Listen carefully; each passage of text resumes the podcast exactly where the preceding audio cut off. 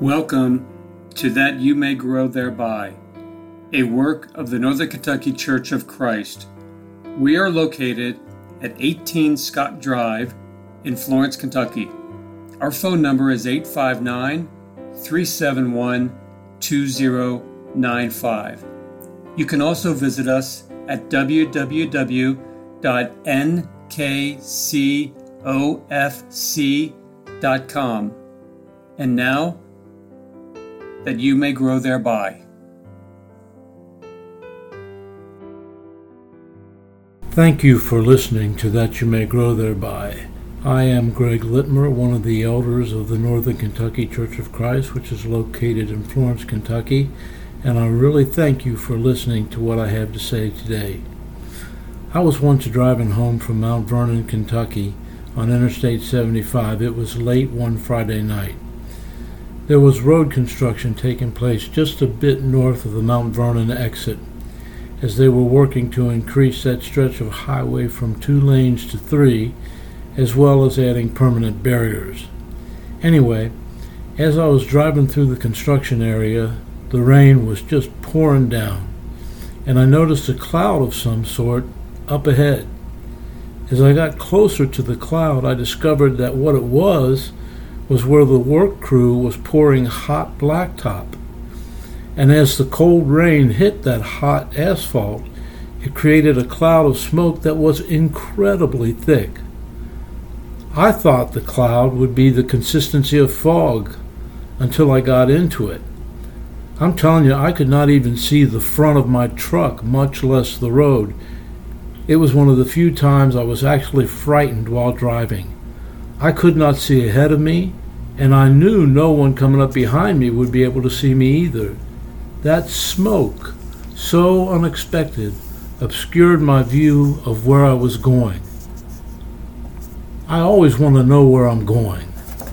I want to be able to see ahead of me. That is certainly true from a physical standpoint, and for me, it is even more true from a spiritual standpoint. I want to be able to see where I'm going. It brings to mind Hebrews chapter 12, verses 1 and 2, which tells us, Wherefore, seeing we also are compassed about with so great a cloud of witnesses, let us lay aside every weight and the sin which does so easily beset us, and let us run with patience the race that is set before us, looking unto Jesus, the author and finisher of our faith who for the joy that was set before him endured the cross, despising the shame, and is now set down at the right hand of the throne of God. I need to keep my eyes fastened firmly and resolutely upon Jesus, and if I do, I will make it to my heavenly eternal home, thy destination of choice. There are things, however, that can come up unexpectedly and obscure my view. In the parable of the sower, Jesus spoke of just such occurrences. In Luke 8 12 through 14, Jesus said, Those by the wayside are they that hear. Then cometh the devil and taketh away the word out of their hearts, lest they should believe and be saved. They on the rock are they which, when they hear, believe and receive the word with joy. And these have no root, which for a while believe, and in time of temptation fall away. And that which fell among thorns are they which, when they have heard, go forth and are choked with cares and riches and pleasures of this life, and bring no fruit to perfection. In each case, the Lord is describing people whose spiritual view was obscured for one reason or another.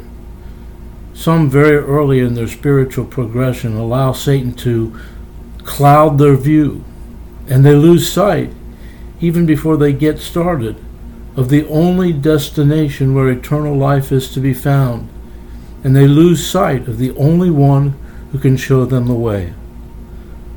Others begin the walk and seem to be on fire for a time. The Lord described them as having received the word with joy. Then temptation rears its ugly head, obscuring their view and they don't have the fortitude to keep on going. They turn back. When I was in the midst of that cloud, I figured if I was going to get hit, I was going to get hit from behind because I was not about to turn around. It has got to be the same way spiritually. We cannot turn around because it is certain that we'll get hit head on. If we keep on going, we may get bumped from behind time to time, but we're still going to be going ahead. Still others embark on the journey to heaven with their eyes on the Lord, and then life hits them. It can happen unexpectedly and in so many different ways. I have known people who've lost a job, falling into terrible financial messes, and blamed it on the Lord. They lost sight of Jesus. On the other hand, I've known people who became very successful at work, focusing on the riches of this world and losing sight of what was truly important. Things obscured their view. I have known people who have focused their eyes upon a man or a woman other than their spouse, and for the fleeting pleasure that it would bring, they lost sight of eternity and what was truly important. Their view was obscured. I couldn't see anything in that cloud, and I was scared. But I'll tell you something I had not lost sight of Jesus. So even if some 18 wheeler had come barreling through that cloud and run completely over my little truck and me, it just would have meant that my journey ended sooner than I thought it would. I believe I would be in paradise right now and wouldn't come back even if I could. When my eyes close for the last time and I have drawn my last breath, I want to be looking at Jesus. With God's help, I will let nothing obscure the view.